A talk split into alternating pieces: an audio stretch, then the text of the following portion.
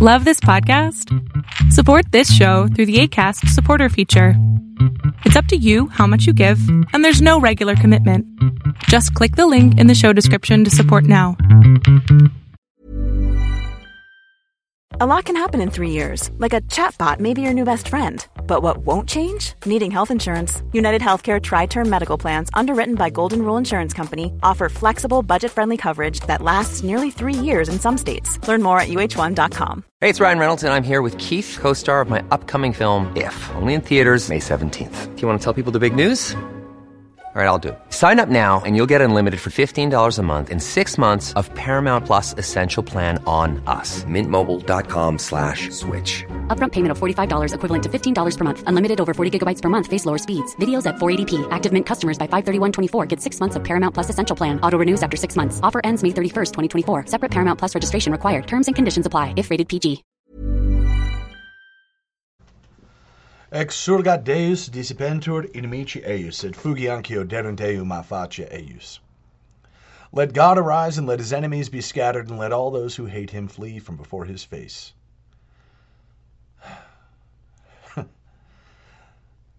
Isn't it impressive how things can carry on and on and on, and there be too few people asking questions? This is Caleb the Mechanic with Radio Free Catholic. Let's get started with a prayer. In nomine Patris et Filii et Spiritus Sancti. Amen. Sancte Michael Archangele, defende nos in proelio. Contra nequitiam et insidias diaboli est praesidium. Imperet illi Deus, supplices e precamur, duce princeps militae caelestis, satana maliosque spiritus malignos, qui ad perditionem animarum, pervegantur in mundo divina virtute, in infernum detrude. Amen. Cor Iesu Sacratissimum, miserere nobis. Mater dolorosa, ora pro nobis. Beatus Carolus et Domo Austriae, ora pro nobis. Domine, ostende facem tuum et salvierimus, Ave Maria Purissima, Immaculata Conceptio est. In nomine Patris, et Filii, et Spiritus Sancti. Amen.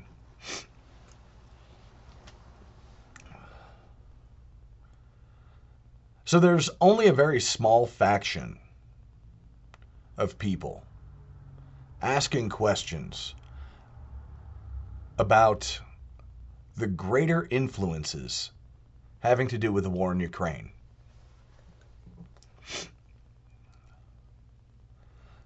There are some who have drawn conclusions and are holding to those, and I'm not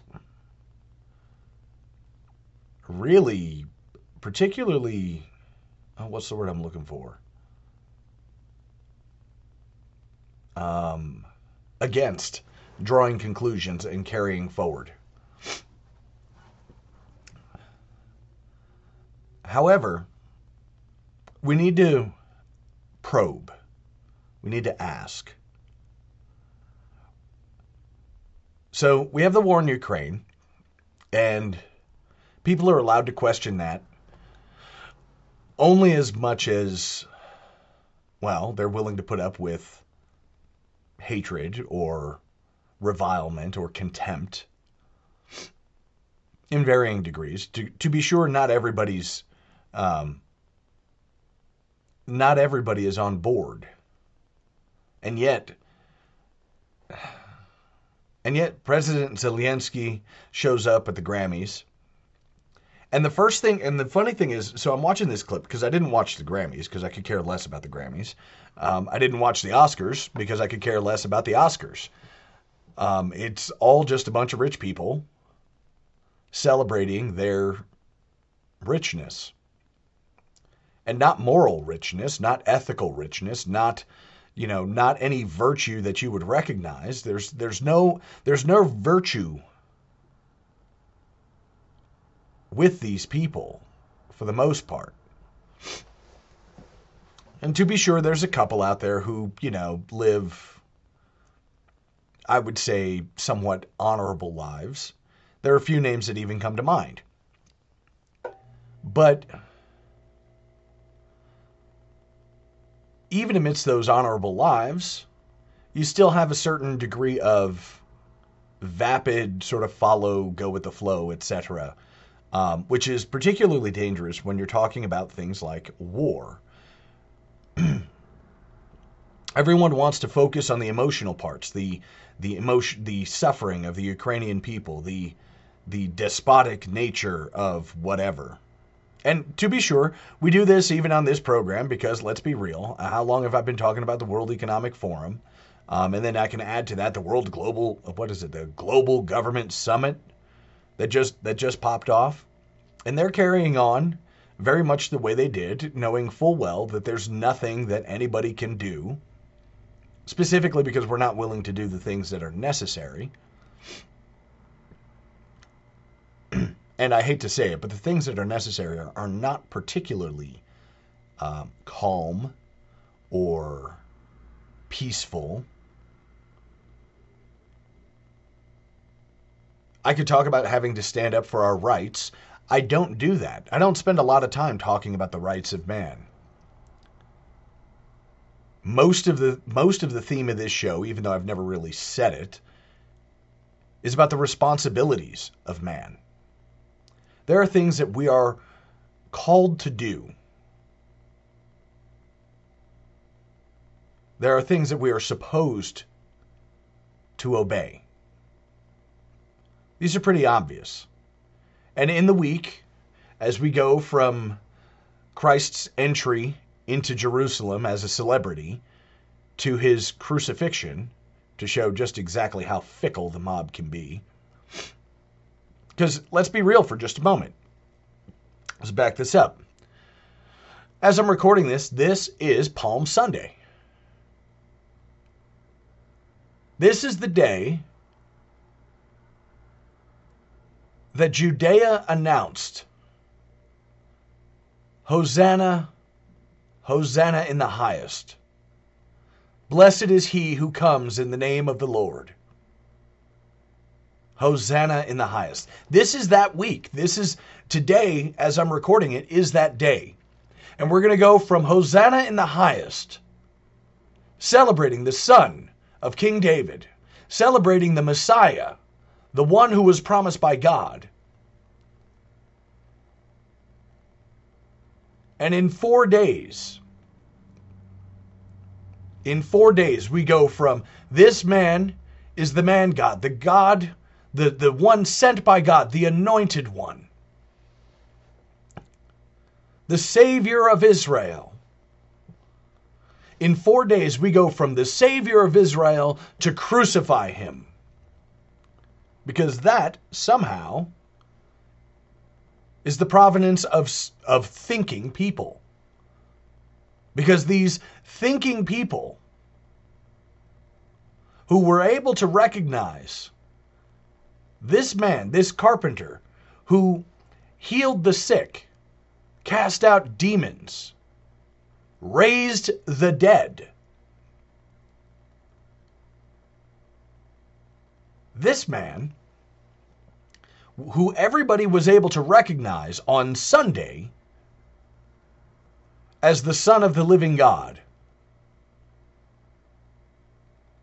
They spit on him, they beat him, they insulted him, they reviled him, and then they murdered him.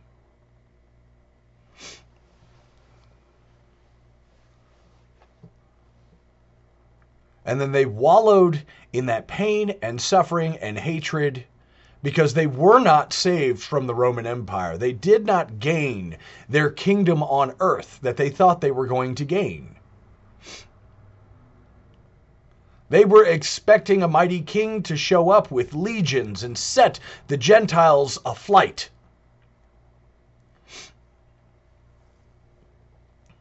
And they were incapable of comprehending that his mission was more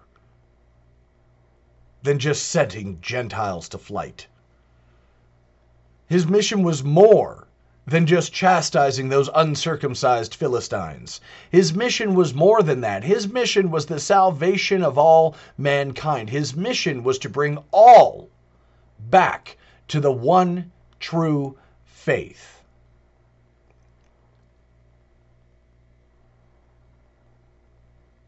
to identify the true enemy of mankind.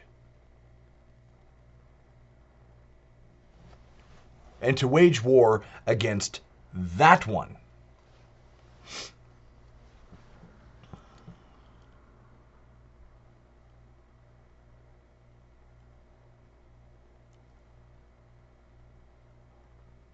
And so this week, the questions I want to ask, I don't want to ask the great powers that be.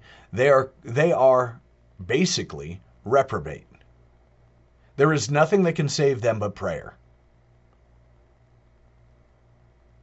You can call you can call them to question all of the things and they'll back off for a little while, but they are still reprobate. They will still be damned because they don't want to be saved. Because there are too few people who understand the necessity of salvation. There are too few people who understand the necessity of having God run mankind as king. And so they will continue again and again to do it their way contrary to every obvious sign.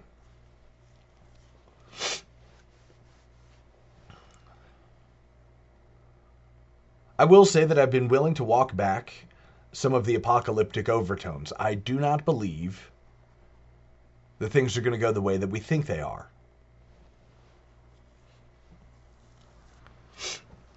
I believe that Russia is going to be an instrument of chastisement. I believe that eventually the ROCOR will fall in and return to Catholicism.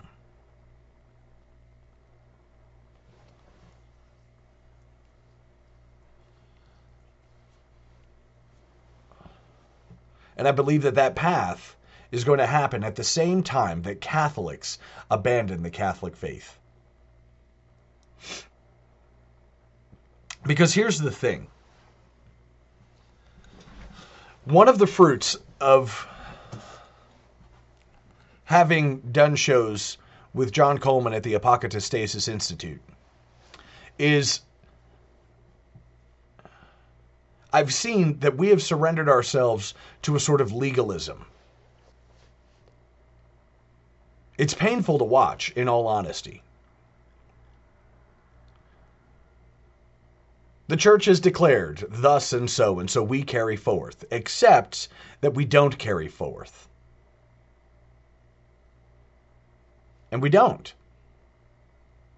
We don't carry forth in obedience. We can't. Because much of what the church has declared, thus and so, the things that have practical application in our lives beyond the spiritual, they've couched in terms that we don't really fully comprehend, do we? And it's at this point that I realized that it was the overall abandonment of Latin that has actually done it because in a dead language, in a dead form of a language, even if they were to declare it in English, if they were to declare it in Douay Rheims English, then the words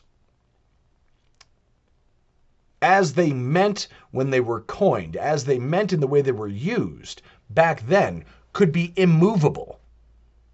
These definitions would be unmoving.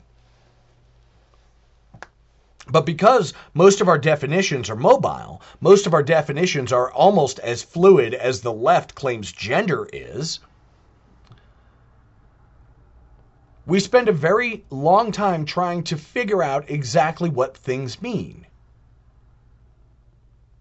And in a legalistic society, that is sabotage.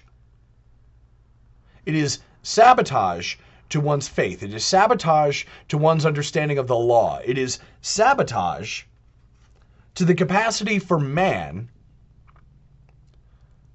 to be able to do commerce, not just financial commerce or economic commerce, but to but to do commerce one with another. To be able to communicate because we're not operating on the same definitions. We're not operating on the same concepts. We're not operating under the same ideas. We are no longer operating under the sovereignty of the eternal word.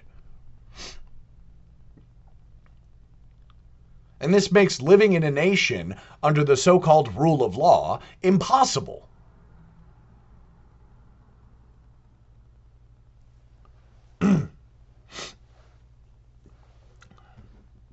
It's important to see and understand that. That's why in the three in the three shows that I did with the, Apocus, the with the Apocatastasis Institute, the first show we identified where we stood. And that was important. It was important to understand the background that we were coming from so that we could further understand that the use of a particular word here or there may mean something different. There is not one language. I will tell you right now, and I've said this before in this podcast, even though I speak English, even though I am fully formed in the English language. There are contexts that change the verbiage that I use significantly. And I say that because anyone who's ever read a technical manual, and I'll refer to the Haynes manuals or the old Chilton manuals for automotive, you'll find words in there that seem to make sense, but don't truly make sense until you see the pictures. And even then, only mostly truly make sense. Because in addition to the pictures, you actually have to put your hands on the components and see how they relate one with another. And if you have no training in this, if you have no ability to see that this component operates with, if you don't understand the theory of the operation, then you cannot fully comprehend the technical data that you're being given. And it doesn't matter that it's written in English and that you speak English and that you've never spoken another language. You will not comprehend. Period. Full stop. And the language, the linguistics that are used in the material world for something such as technical data is drastically different in scope, in context, in usage than the language used for theological or political situations. The language is significantly different from ecclesiological.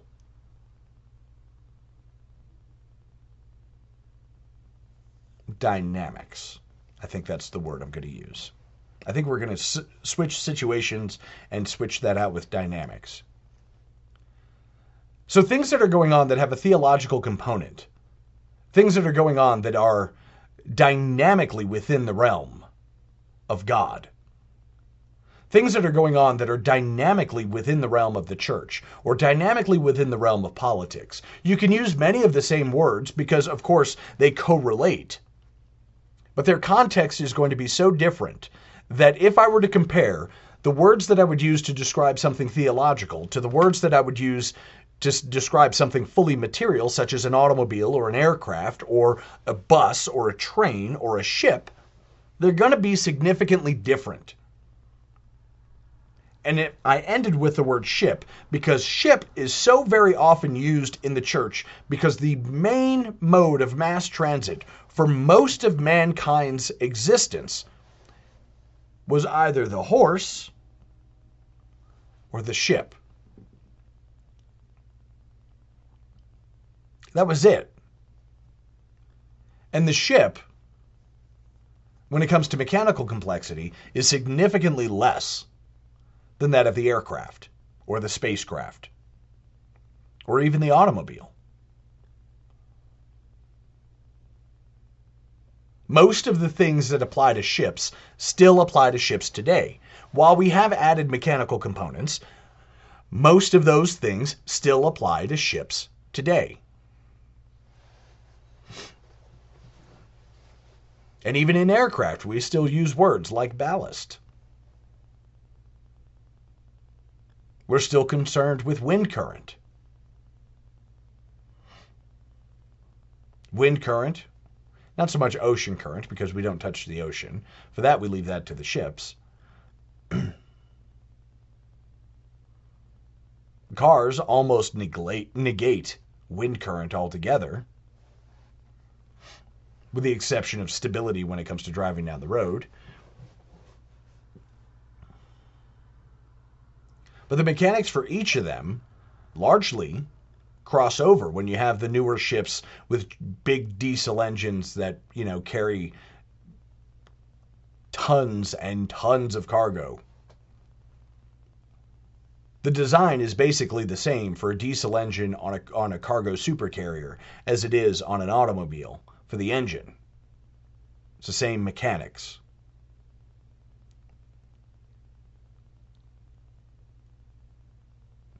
the tools are just much, much larger.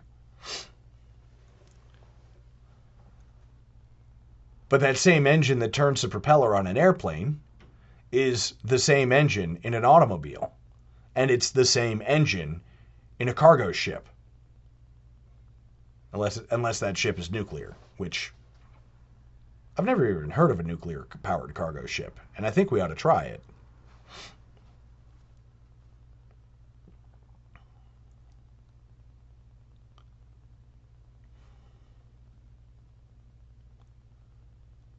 The fact remains is that travel by car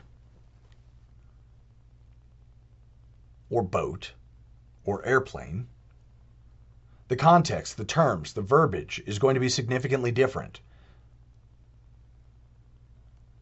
Despite the fact that all of those same verb all of those same words, particularly the verbs, are used in a religious context.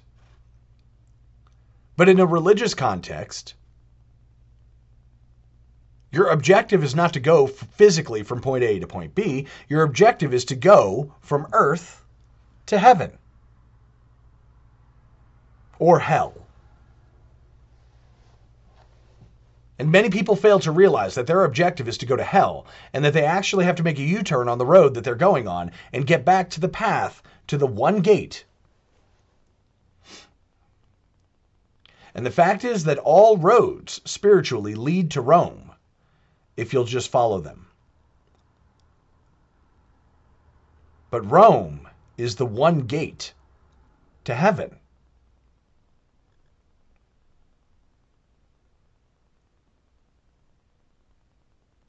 The one gate.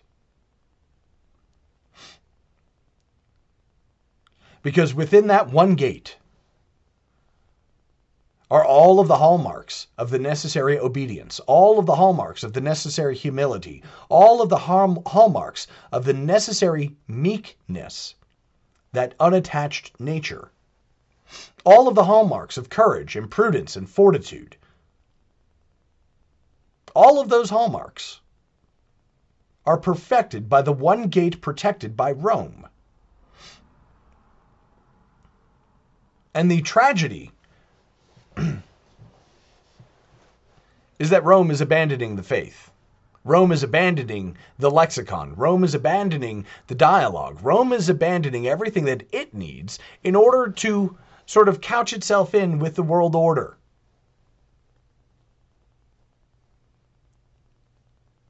So let's look at world history from God's perspective. In the beginning, he created man and man fell by reason of their sin. And over the course of seven generations, man became corrupt fully. Such that by the time of Noah,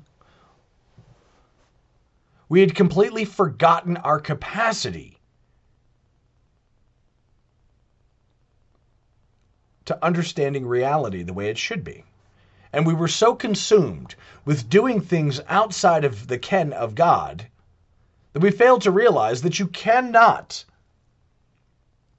you cannot deviate beyond a certain point from the designs of the original engineer. You will consume yourself. And to be sure, well, let's put it this way God sent the flood so that he didn't have to send us everything else that comes from that came from the concupiscence that came from the lewdness the lasciviousness the lack of moral virtue our incapacity to use the things that we were given for the purposes that we were given them.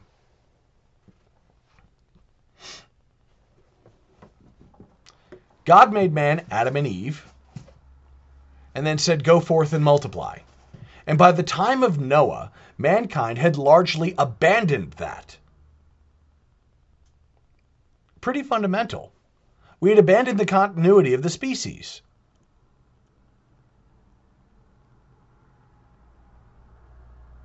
And this is particularly dangerous when you think of the fact that during the time of Noah, the lifespan wasn't 70 years. It was almost a thousand years. Man was capable of living for 900 years. Could you imagine for yourself for just a moment? Think about this. You live for 15, 20, 30 years. You have all your children. And then over the course of the next 800 years, 800 years or more,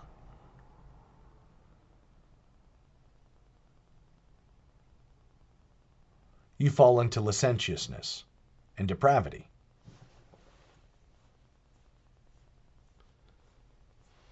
Let's say you don't have all your children. Could you comprehend for a thousand years living in a way that utterly rejects the natural order?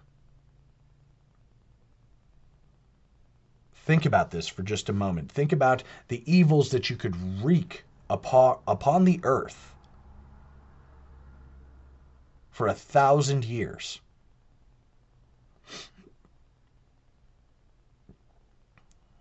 Because this is probably the thing that people don't comprehend. So Adam and Eve were created. And then before Noah built the ark, but after Noah was born,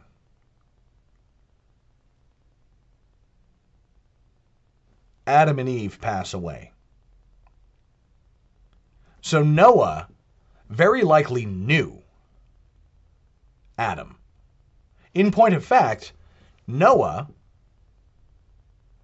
probably was one of the few within that direct line that still followed the instructions of his father.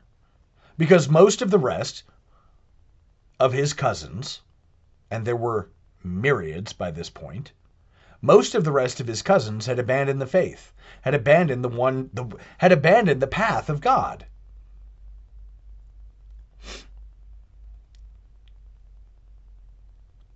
and from Lamech, who killed a man for an insult. I mean, think about this. Lamech was very much probably still alive. Cain was probably still alive. Rejected by God because he rejected God. Now, mind you, none of this is none of this is for certain. We know we know for sure of none of it. But this is just an extrapolation based on what I know of what has been passed down. We talk about all of the we talk about everything within the story, but you have to extrapolate from what's in the story to see what was going on outside. Noah, his wife, and his three sons were the sum total of righteous people in the entire human race during a time when, no doubt, 12 kids was probably the norm. We talk about Adam and Eve having Cain, Abel, and Seth. And we know that they had other daughters, at least.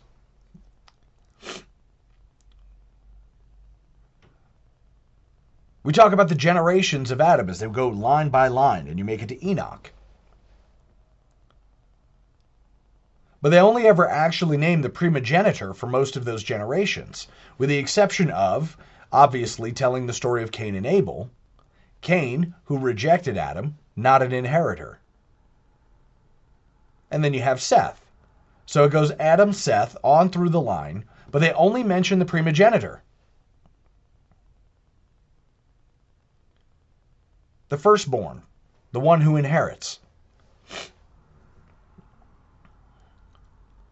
But they had other sons and daughters besides. And typically numbering at least 12. I mean, if I'm alive for a thousand years, I'm not even joking. If I knew that I was good, I'm what, 40, I'll be 43 this summer. If I knew that I was going to be alive for another thousand years, do you think I would stop having children?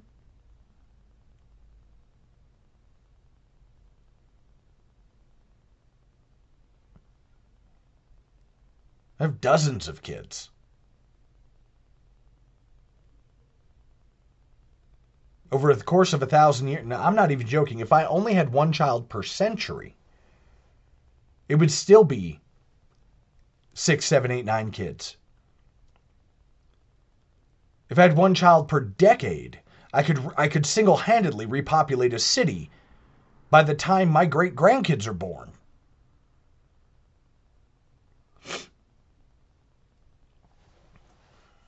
And that's kind of the important thing to keep in mind is that we're talking about a time period in the time of Noah when most of everybody lived a thousand years. Where a thousand years was, was the top end of a full life. We have a, and we have this nasty tendency to to think in terms of today we can't even think of yesterday.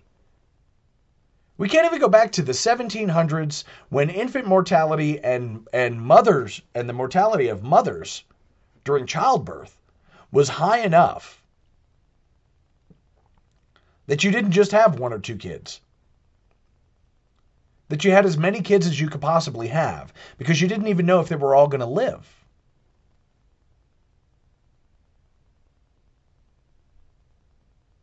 even among the nobility, there's demarcations that are common in heraldry for seven or eight kids.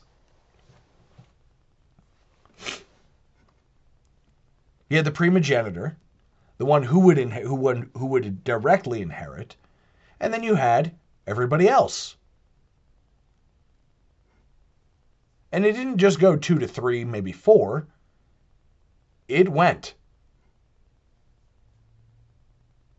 And we can't even comprehend a life like that. And because we can't comprehend the idea that we would have 10 or 12 kids, I mean, today, let's be real. Today, if we knew we were going to live a thousand years, you'd have one kid, maybe two. With our modern mindset, we would have maybe two or three kids. Three at the most, assuming one of them died in an accident or a drug overdose or whatever.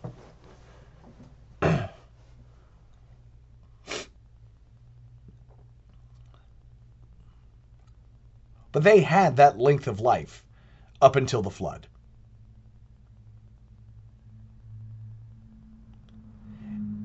And when you take time out to stop and think, yes, okay, this is the way things are, they didn't have let's be real. They may have had infant mortality to a higher level than we have today, but we have testimony in Genesis that there were some significantly advanced technologies in use. And I'm going to tell you right now that if you can if you can work with metal and they could if you could work with carpentry and stringed instruments, and if you can work enough to where you figure out how to make music, and they did, this is in scripture. If you can figure out all of those things, then you can figure out everything else. Now, maybe they didn't have telecommunications like we do today. Okay, cool, granted, given.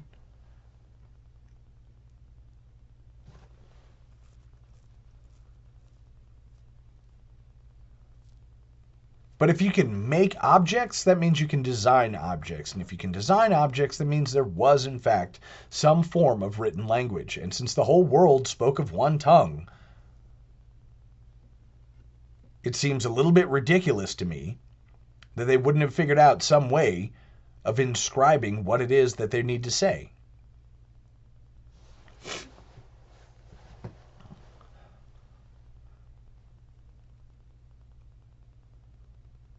which means you can engineer.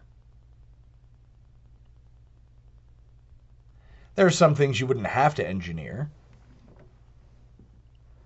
You know, you wouldn't necessarily have to engineer big mass transit stuff.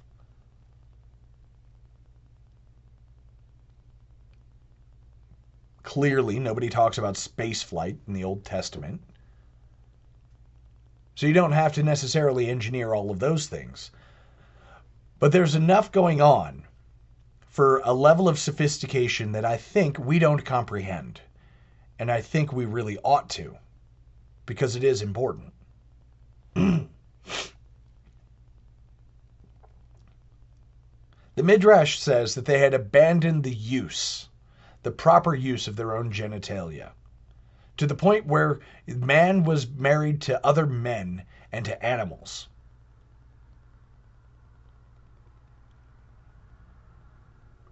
And it was at that point that God looked and said, These people aren't turning back. And remember that the most desolate, the most reprobate of these people were still created by God. And we had turned so far away that he repented of our creation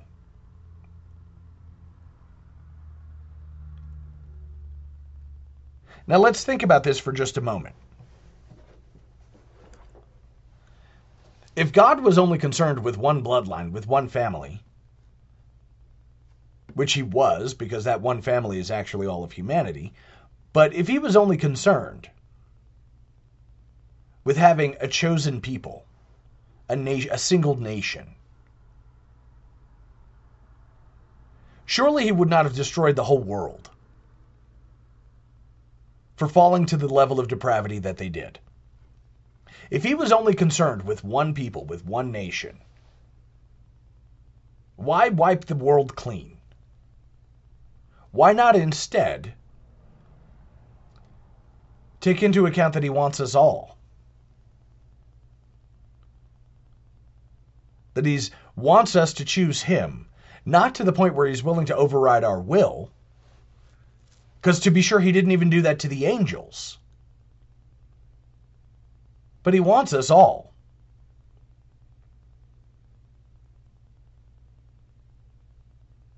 He made us all. Of course, he wants us all. We're not little experiments, we're his creation.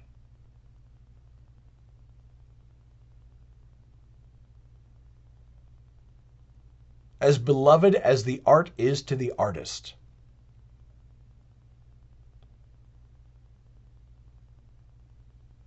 But the art, be it statue or painting,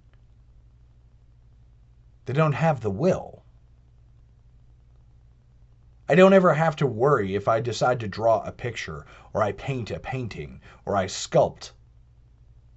I don't have to worry that the painting will turn against me. I don't have to worry that the sculpture will suddenly look at me and say, You are not my creator. But the same distance between me and my painting, me and my sculpture, is the same distance as man from God.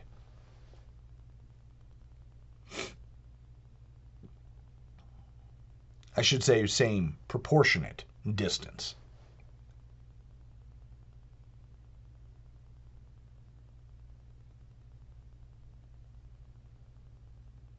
And I can assess this based on the fact that the testimony of the saints is is that painted fire has more in common with real fire than fire has with hell fire.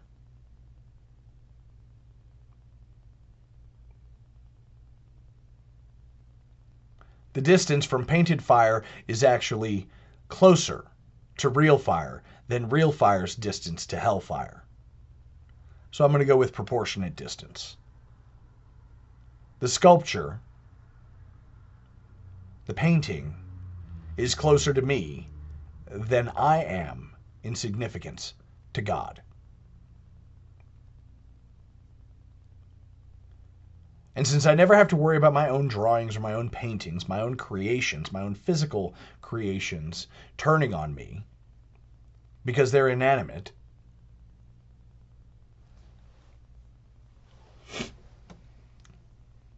I never have to worry about the one thing that God actually sees his creation turn against him.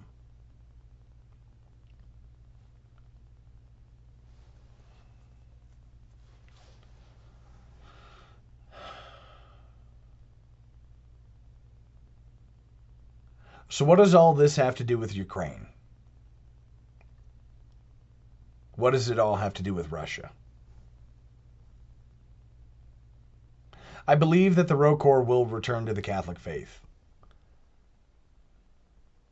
I believe that Roman Catholics have no concept of what this is going to look like.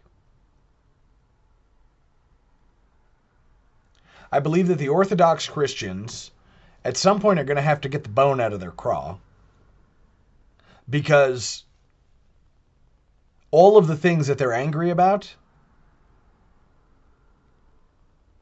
are hundreds of years old. Some of it a thousand years old. And they're not wrong about the core of it. The core of it is that Rome tends to the legalistic when it comes to dealing man with man.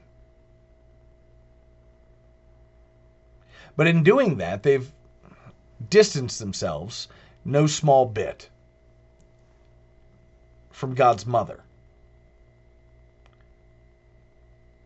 Because the Orthodox churches taught the Immaculate Conception before it was codified.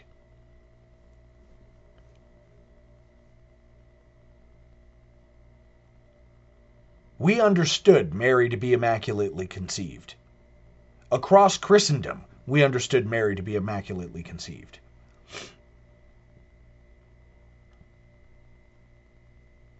It's an important thing to note. We understood it even though it was not defined.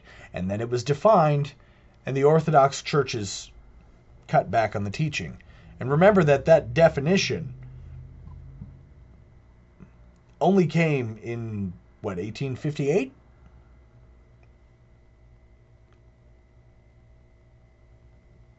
I mean, the miraculous medal was originally struck in 1830, or circa 1830. Obviously, it takes some time. The definition of the definition of the dogma of the Immaculate Conception came shortly later.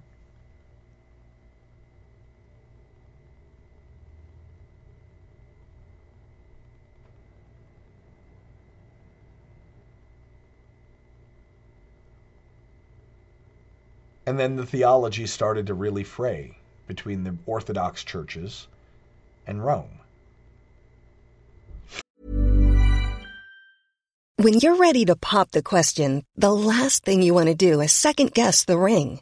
At Bluenile.com, you can design a one of a kind ring with the ease and convenience of shopping online. Choose your diamond and setting. When you find the one, you'll get it delivered right to your door. Go to Bluenile.com and use promo code LISTEN to get $50 off your purchase of $500 or more. That's code LISTEN at Bluenile.com for $50 off your purchase.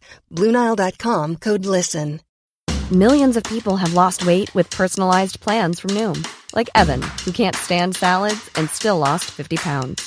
Salads, generally, for most people, are the easy button, right? For me, that wasn't an option. I never really was a salad guy. That's just not who I am. But Noom worked for me. Get your personalized plan today at Noom.com. Real Noom user compensated to provide their story. In four weeks, the typical Noom user can expect to lose one to two pounds per week. Individual results may vary. Hiring for your small business? If you're not looking for professionals on LinkedIn, you're looking in the wrong place. That's like looking for your car keys in a fish tank. LinkedIn helps you hire professionals you can't find anywhere else, even those who aren't actively searching for a new job but might be open to the perfect role. In a given month, over 70% of LinkedIn users don't even visit other leading job sites. So start looking in the right place. With LinkedIn, you can hire professionals like a professional. Post your free job on linkedin.com slash people today. Since 2013, Bombas has donated over 100 million socks, underwear, and T-shirts to those facing homelessness. If we counted those on air, this ad would last over 1,157 days. But if we counted the time it takes to make a donation possible, it would take just a few clicks. Because every time you make a purchase, Bombas donates an item to someone who needs it. Go to bombas.com slash ACAST and use code ACAST for 20% off your first purchase. That's bombas.com slash ACAST, code ACAST.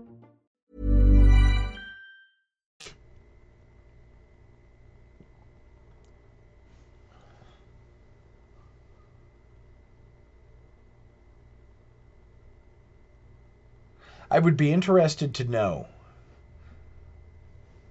what recorded Marian apparitions there are in the Orthodox.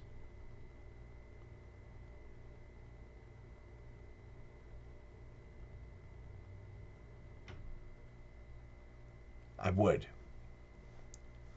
Because that question and its resultant answer should be a clue.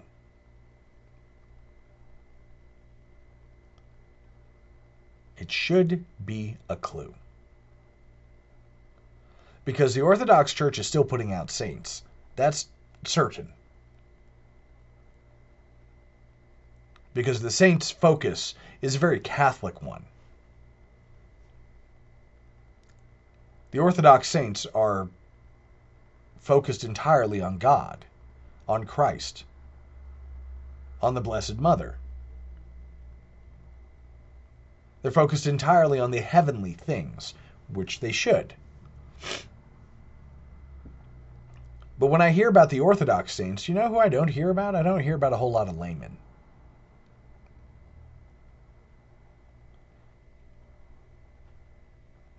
And that should be of a concern.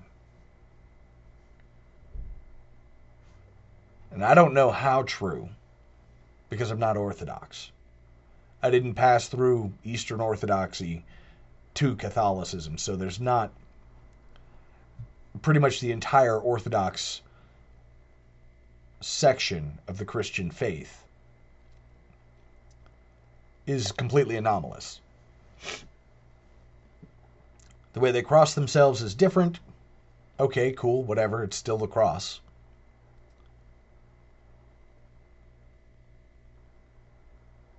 The songs are different, the language is different. Okay, cool, but it's still worship. Still worship of the one true God. But the other question that I think the Orthodox need to ask themselves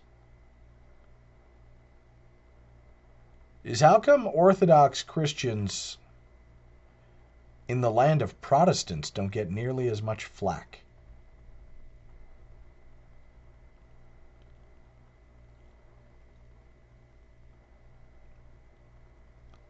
If they hate you, know they hated me before you. And I would argue that the hatred of the world at large is one of the hallmarks.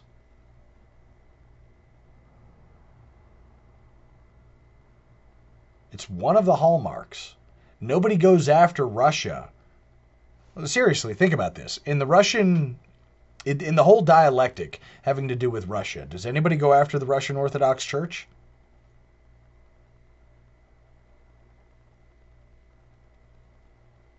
Isn't that whole talk missing? Nobody goes after the Greeks for the Greek Orthodox. Nobody goes after the Ukrainians for the Ukrainian Orthodox. Nobody goes after any of the Orthodox Christians aside from the general hatred of Christianity. But everybody goes after Rome. Rome has to acquiesce to everything that the world demands. Otherwise, Rome is illegitimate. They're papist, they're pagan, they're whatever.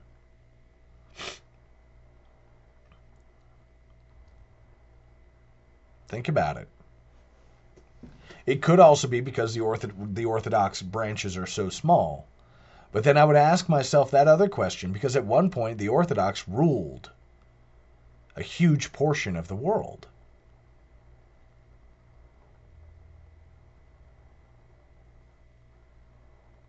And where is that today?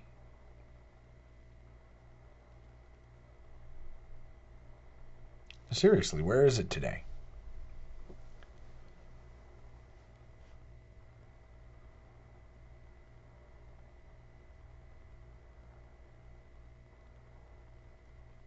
So Ukraine makes its appeal for more weapons, which is weird.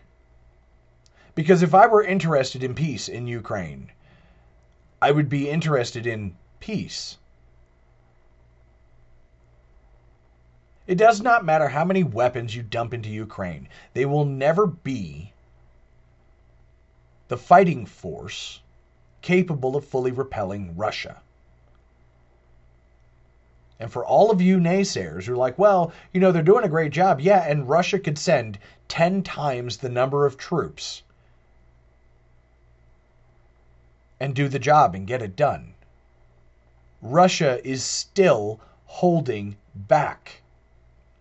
They haven't deployed 100,000 troops into Ukraine. They haven't deployed 200,000 troops in Ukraine. They, they can field an army of a million and they've not done so.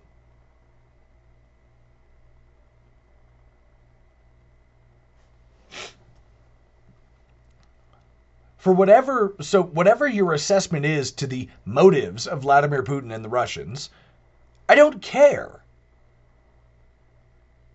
Because they can field a far larger force in Ukraine than they have. And if they really wanted to win, if they were pulling a by any means necessary campaign, they would have won.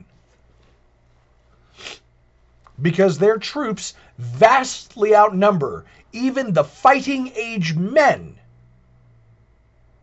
And you cannot, as many Western foreign, quote unquote, foreign fighters have found out, if you don't have the training, you don't stand a chance. I can give you all of the rocket launchers and missile launchers and grenade launchers and machine guns and rifles that I want. I could give you the top of the line aircraft. I can give you all of the weapon systems, all of the wa- weapons platforms that you could possibly dream of. But if you don't know how to use it, if you don't know how they're properly employed, you're dust with fancy toys. That's it. Oh, we need to give them more weapons. Who are these magical people who are going to use these weapons? Ukraine didn't have a large standing army. They didn't have a million war fighters. So how, pray tell, were they going to stand against Russia? Ever. You're going to put a gun in the, in the hands of every man, woman, and child, and not less than a quarter of them will kill themselves trying to fight this war because they don't know what they're doing.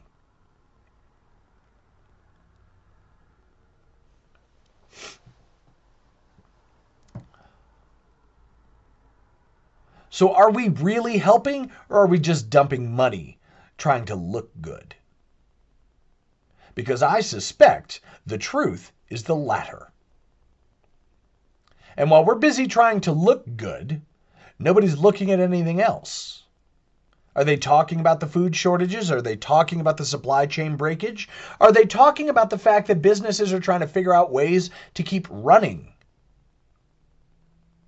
Knowing full well that all of a sudden, after 100 years of just in time manufacturing, of just in time supply chains, after 100 years now, oh crap, we got to stock up. Because it's not working the way it used to work. Because we don't have the people And let's dive into some economics. SkyWest Airlines, the largest regional operator in the United States. I've fixed some of their planes. have announced that they're going to have to shut down some of their routes, even the ones that are federally subsidized, because they do not have pilots.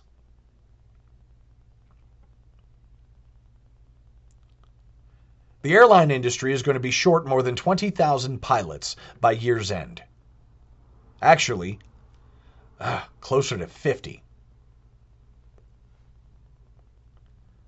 With a shortage of 50,000 pilots, that means there's going to be a shortage of people who can fly the plane. Now, to be sure, most aircraft fly themselves. And I'm not even joking, most aircraft actually spend most of their time in flight flying on their own without the intervention of a pilot. And they're capable, actually, of flying completely without crew.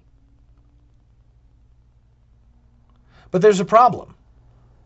Because, of, because an aircraft transporting passengers without a pilot means that a ship lacks a captain. And that captain is the authority on the ship. So as much as we could fly aircraft without fly airlines without pilots, you have to pass the authority to somebody else. Somebody who's actually control in control of the ship.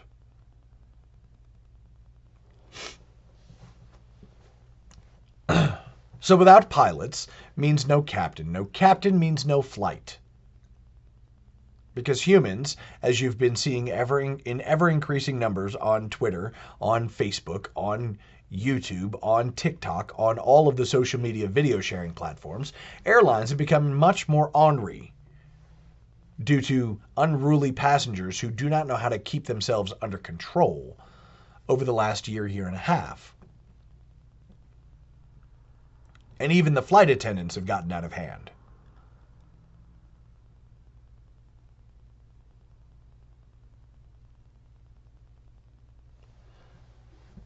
But that's not all, because pilots is just one symptom. The aviation maintenance industry is short 75, almost 100,000 mechanics. Certified mechanics who are certified to sign off on the maintenance, that the maintenance was done properly in accordance with federal aviation regulations. No mechanic, no fly. No pilot, no fly. The aviation industry is going to be short almost 300,000 crew. Air crew, ground crew, just crew. No air crew, no fly.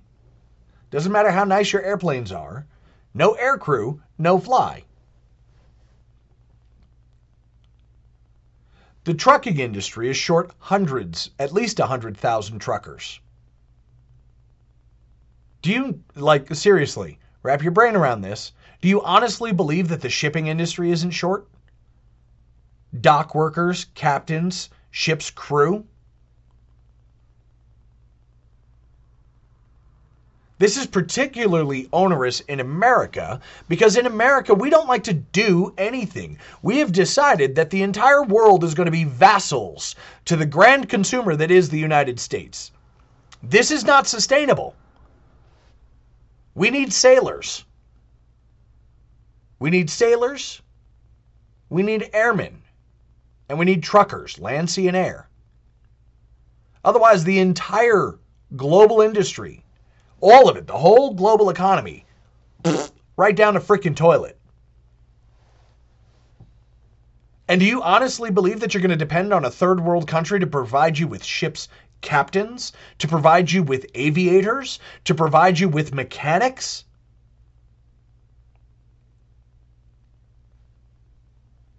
Yeah, let's just head on over to Nigeria and steal all of their aircraft mechanics. Oh, crap! They don't have any! Well, we can always go to Somalia, right? I mean, they've got pirates. Oh, well, what about Yemen or Libya? Ah, oh, crap. Them too. You're not going to be able to count on the Arab world because the Arab world has an 87% illiteracy rate. 13 out of every 100 people can read. And you know what they don't read? They don't read tech data. I'll refer you back to the earlier parts of this podcast and why that's important. Well, surely we could do the Chinese. Uh, maybe.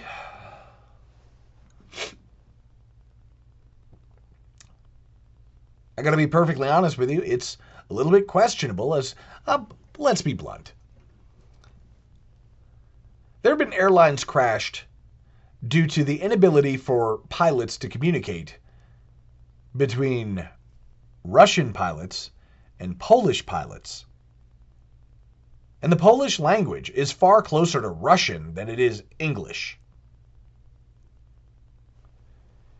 And that ability to speak English, the lingua franca of aviation, is vitally important. In fact, actually, English is the lingua franca of international travel writ large.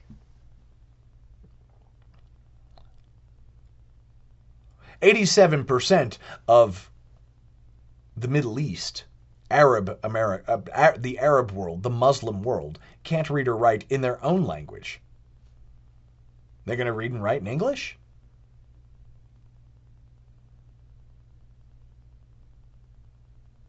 So we're not getting it from the Arab world. We're probably not going to get it from China.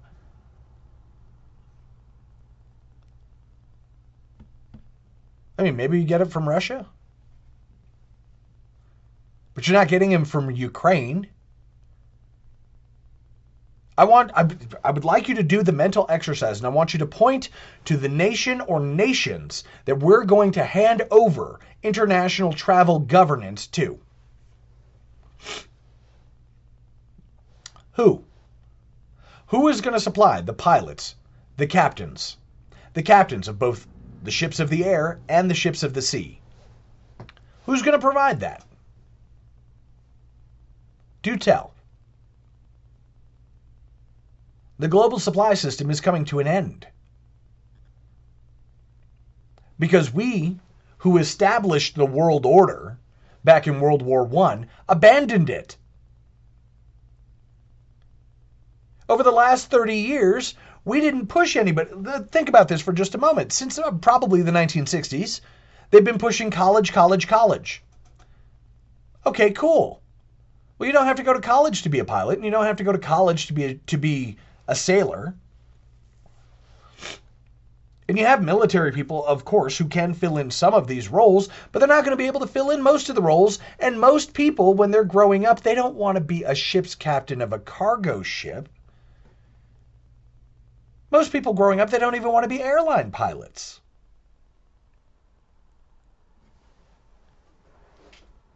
Generation Z is a generation of TikTokers and YouTubers.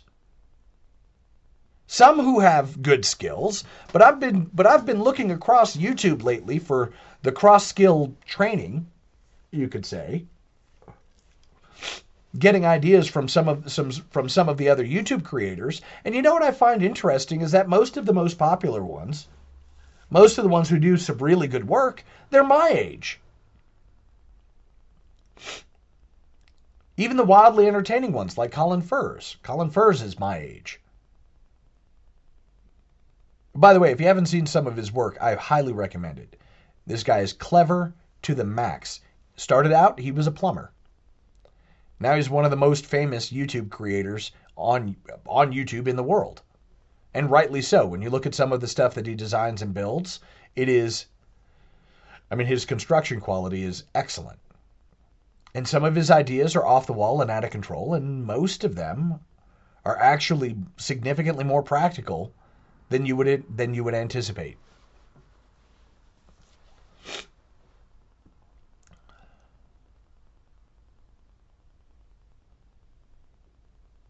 But most of the YouTubers who actually do a thing are my age.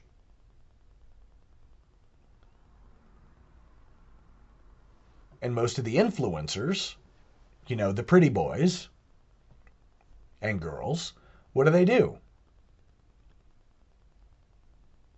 Well, Not a whole lot. They talk a lot. They glamorize a lot. Even the boys. You know, talk about health and wellness and this, that, and the other, which is great to be sure. But I don't see any of them piloting ships. I don't see any of them driving trucks. There is a dearth of people who can do stuff. And my generation is not going to carry the burden forever. Because we got sold the same wolf tickets that the baby boomer generation got sold or actually has been selling us for 50 freaking years as they refuse to get out of the public.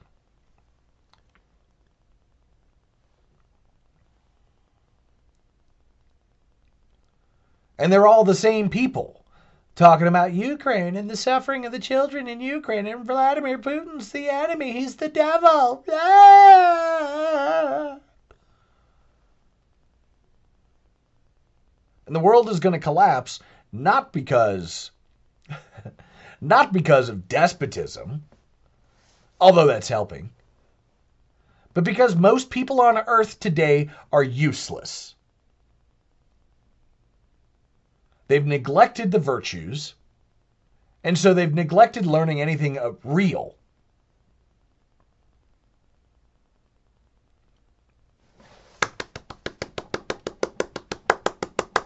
Congratulations, Western civilization.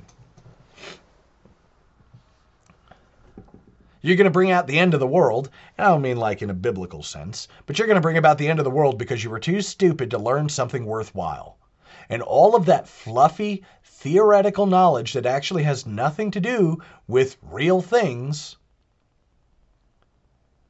is going to be the downfall. And how do I know that it's nothing to do with real things? Because you are the same people who can't figure out what. You are the same people who cannot define what a man or a woman is. Oh, you certainly know what toxic masculinity is, but you don't know what a woman is. And these are the people who are telling you that trans lives matter. Admitting in full that they don't even know what a woman is. And so they have no problem mocking it by cutting themselves up. Just like the just like the women, conversely, have no problem mocking masculinity by cutting themselves up and turning themselves into a facsimile.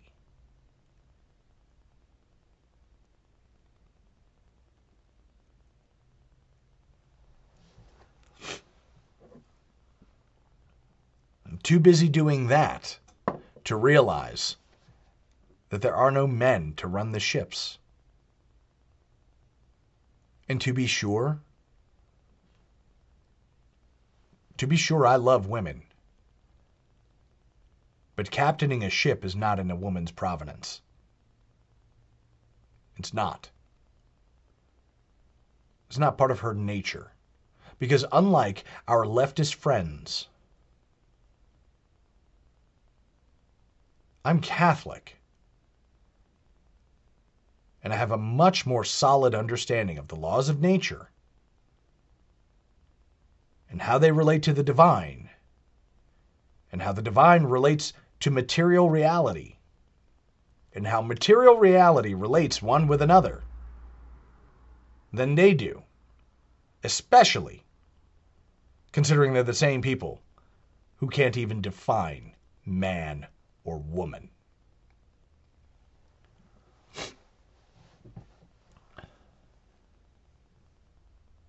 If this was if this is what it was like in the age of Noah, then good riddance. All of those people who refused, good riddance.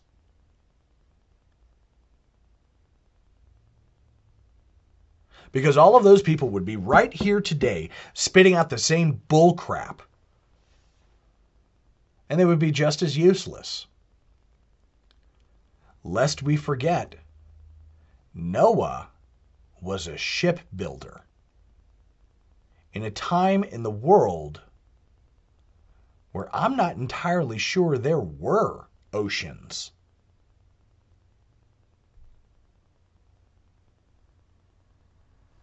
You don't hear about rain.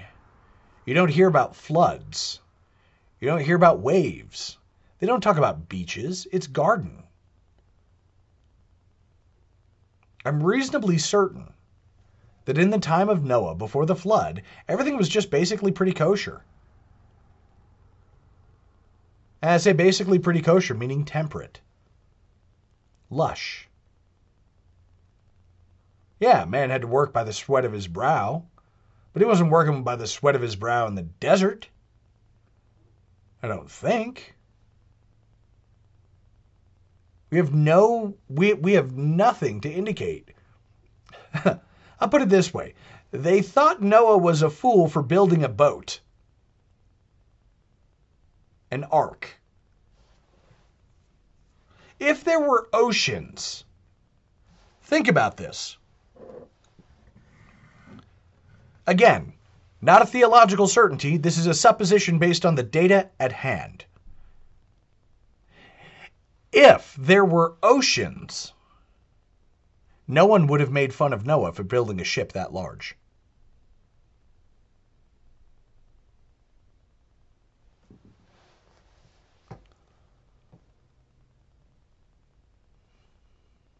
Just a thought. Because a ship that large, think about it, would have been genius. Not even joking. Think about that. I mean, seriously. Let this register. Let this sink in. If there were oceans and a ship large enough to house two of every two of every species of animal, plus Noah's nine kids, plus more besides,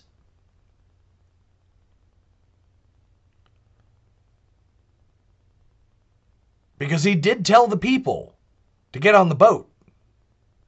He said there was a flood coming and they needed to save themselves, and nobody came. They didn't even really come out of out of anything more than morbid curiosity. What are you building that for? That's just crazy.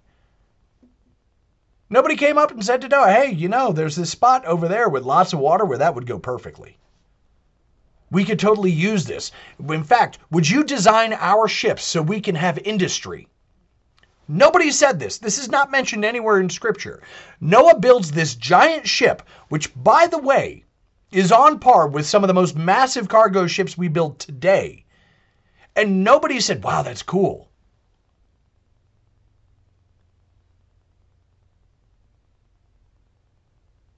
Think about it. Not one person said, oh, hey, I have a use for something like that. They all laughed at him, they all mocked him. That leads me to believe that there was not a body of water large enough to accommodate that ship. Food for thought. Because let's be real for just a minute.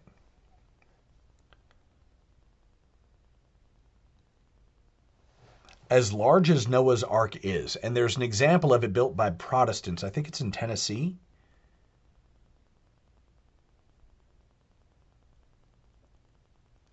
Seventeenth and eighteenth century captains would have loved a ship like that. They would have dreamed of a ship like that.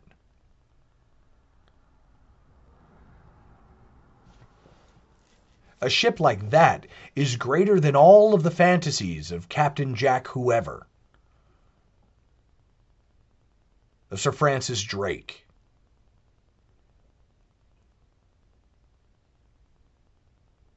Of Captain Kidd. Think about it.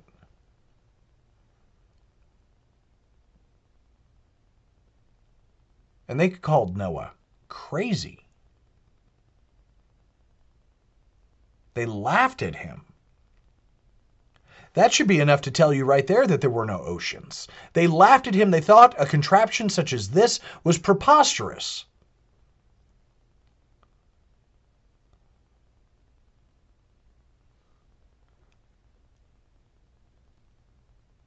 Nobody saw the genius. Seriously. To build a ship such as that, I'm not even joking, to build a ship such, such as that, that, like no joke, That should have been the beginning of seafaring. And imagine what we'd be toting around today in the oceans. I mean that ship is almost that ship is huge.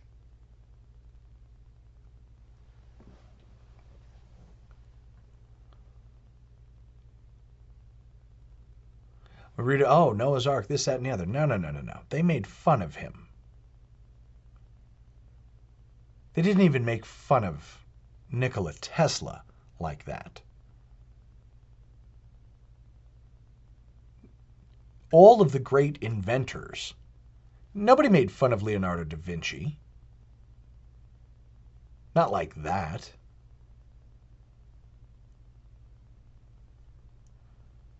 The great innovators in the world, nobody makes fun of them. You immediately see the potential of the things that they're doing and you go, oh, that is so. You may not understand it at all. You know, the internet. 30 years ago, the internet. Oh, nobody really understands the internet. Oh, okay, cool. Well, they still understood the concept. They could see the potential. They could see something beyond. Nobody looked at Noah's Ark and said, hey, we could revolutionize shipping. Nobody. I could transport a whole city in a ship like that. And nobody thought of that. Forget Babel. Forget the Tower of Babel. A ship like that? Come on, man.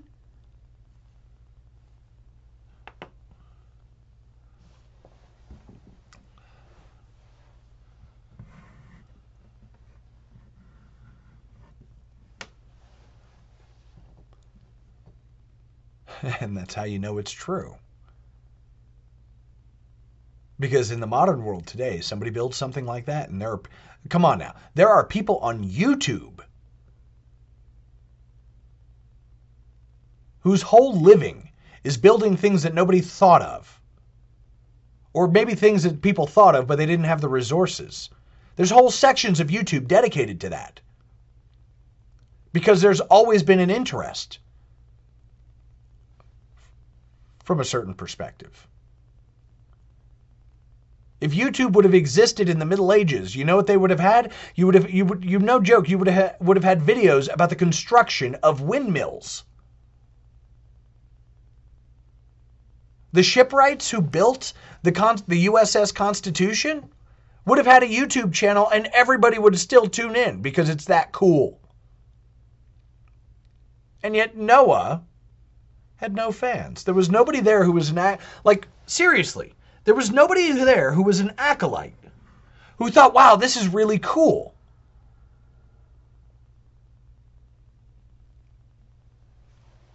They could have they could have saved themselves by saying, "Well, I'm not really on board with this whole deal, but I'll gladly help you build that ship because that's pretty dope."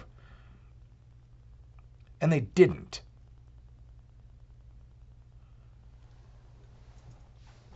And that should be the clue.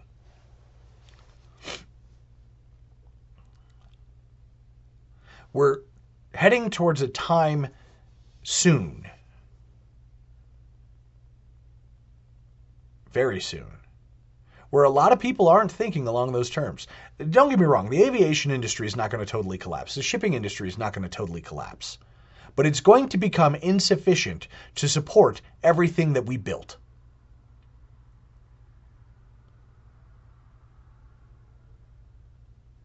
Because we don't have the people. Because people don't think of becoming mechanics. People don't think of flying airplanes. People don't think of getting of getting into the shipping industry. People don't think of those things. They want it now. Nobody wants to spend 5 years swabbing the deck.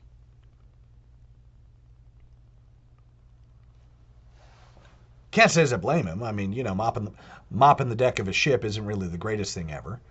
H- hanging off on a scaffold, repainting stuff. I mean, yeah, okay, cool, whatever. Even running, even running the engine room isn't quite as glamorous as people would like. And that's really where our problem is, is that we want glamour. We're not willing to work for the things that really count.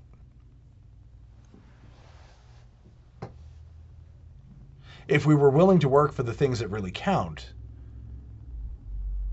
even Ukraine wouldn't be in the situation that it's in right now. Or for that matter, Russia. Nobody would be in the situation that we're in right now.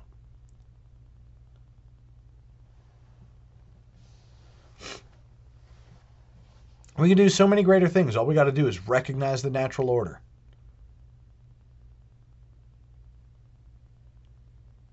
If you recognize the natural order, your mind is calibrated. It's aligned towards things that when you do actually make that leap, hey, we're going to try this, it works.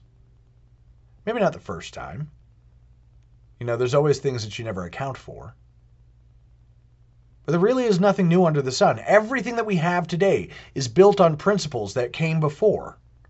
Everything that we have today is built on principles that came before even space travel.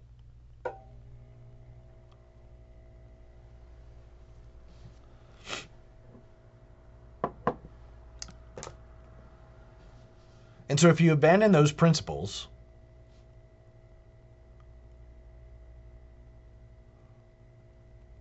be they scientific principles or religious principles or anything really, no kidding, everything's going to fall apart.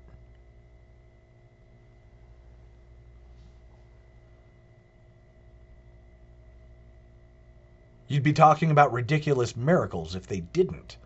And they're not even very good miracles.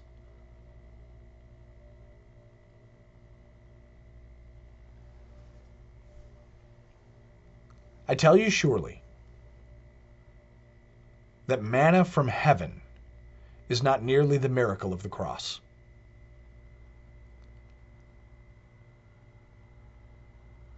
Because God gave his people manna. That's cool. I mean, oh, like I say, and that's like, I sound like I'm being flippant with a massive miracle, but it it doesn't hold a candle to the miracle of the cross. Not by a long shot.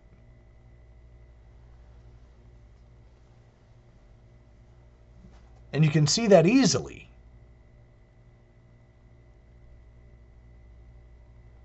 If your brain's lined up right if your way of thinking is correct.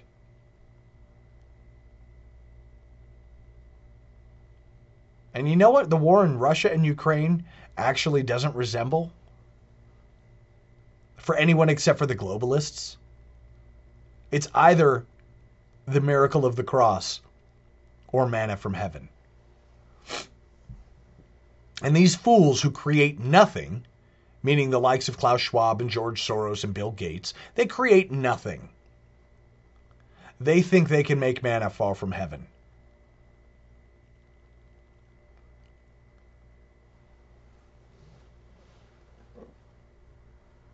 And they think they can do that because you, dear family, failed to ask the questions. And if you keep asking those questions, you will find the truth.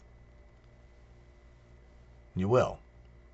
I mean, if you're listening to this program, you already know it. So I'd highly recommend that you share this very long winded, nearly hour and a half episode with people who don't. They might accidentally learn something.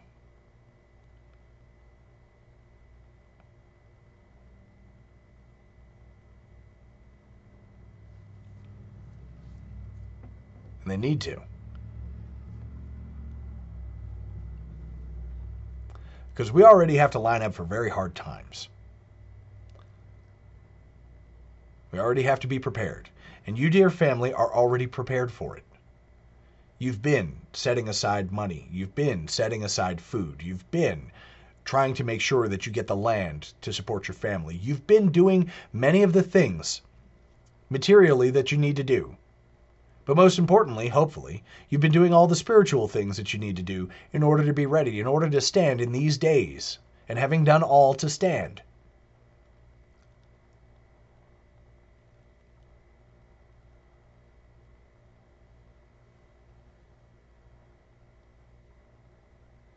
But God's not only interested in you.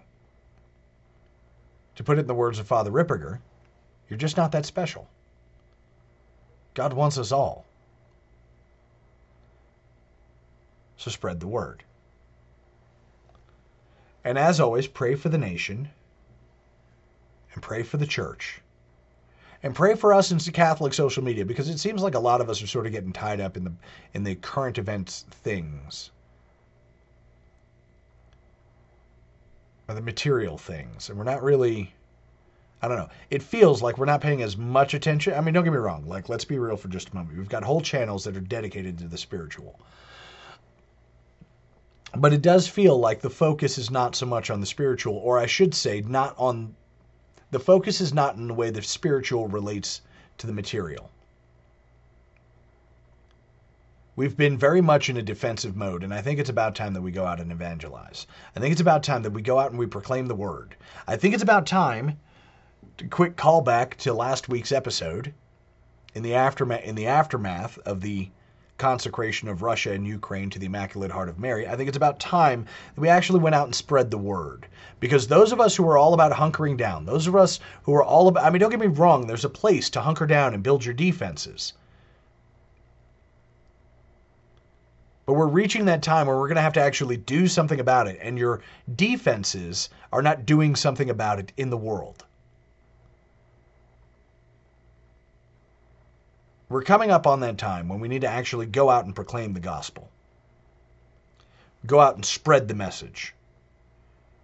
And the message of Fatima, as terrifying as it is, if there's no practical application for it, if there's no reasoning behind why people should become Catholic, why should, people should begin to follow Our Lady, many of them are just going to leave it behind. They be like, oh, or they'll get into it and it'll they'll just add it to their other New Age collection of stuff, which isn't going to save their soul at all, and it's certainly not going to help the society or the civilization. It's not going to help your neighborhood or your city or your state.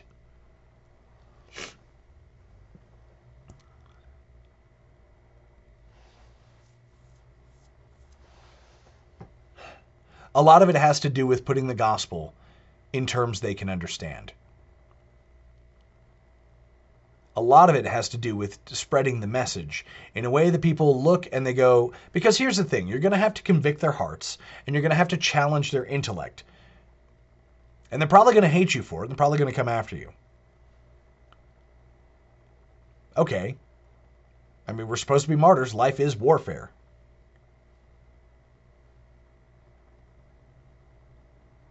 But we cannot keep this lamp under a bushel.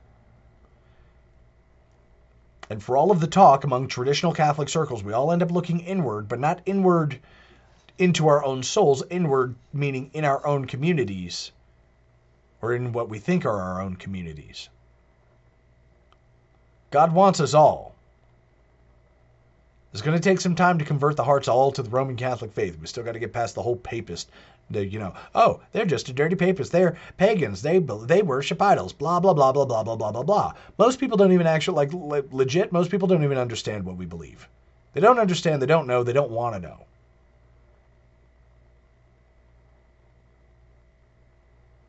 But they need to. But they need to have it stirred in them that something needs to save their bacon, and their little prosperity gospel's not enough.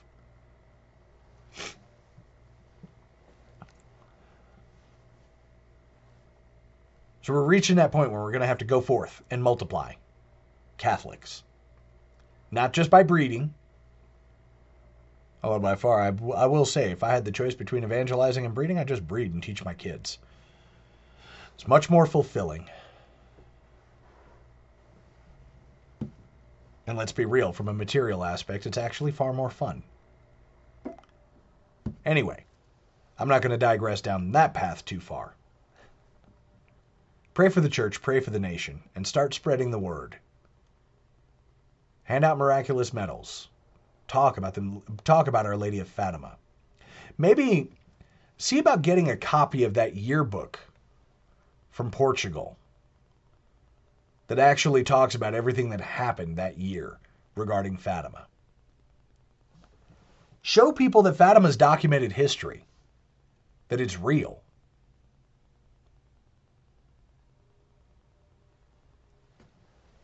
And get ready for pushback because we finna get it. But we either accept it willingly or we get it anyway. The world hates God and they're going to hate us because they hated our Lord. Pretty simple. Anyway, I suppose I should do two last callbacks. And so the first one is related to this topic is embrace the suck because it's getting ready to suck a lot. And then the second one is remember, on this show, we give no quarter to demons. So when they come after you, take no prisoners. This is Caleb the Mechanic with Radio Free Catholic. May God bless you and the Virgin protect you. In nomine Patris et Filii Spiritus Sancti. Amen. Even on a budget, quality is non-negotiable. That's why Quince is the place to score high-end essentials at 50 to 80% less than similar brands. Get your hands on buttery soft cashmere sweaters from just 60 bucks, Italian leather jackets, and so much more. And the best part about Quince, they exclusively partner with factories committed to safe, ethical, and responsible manufacturing. Elevate your style without the elevated price tag with Quince. Go to quince.com slash upgrade for free shipping and 365-day returns.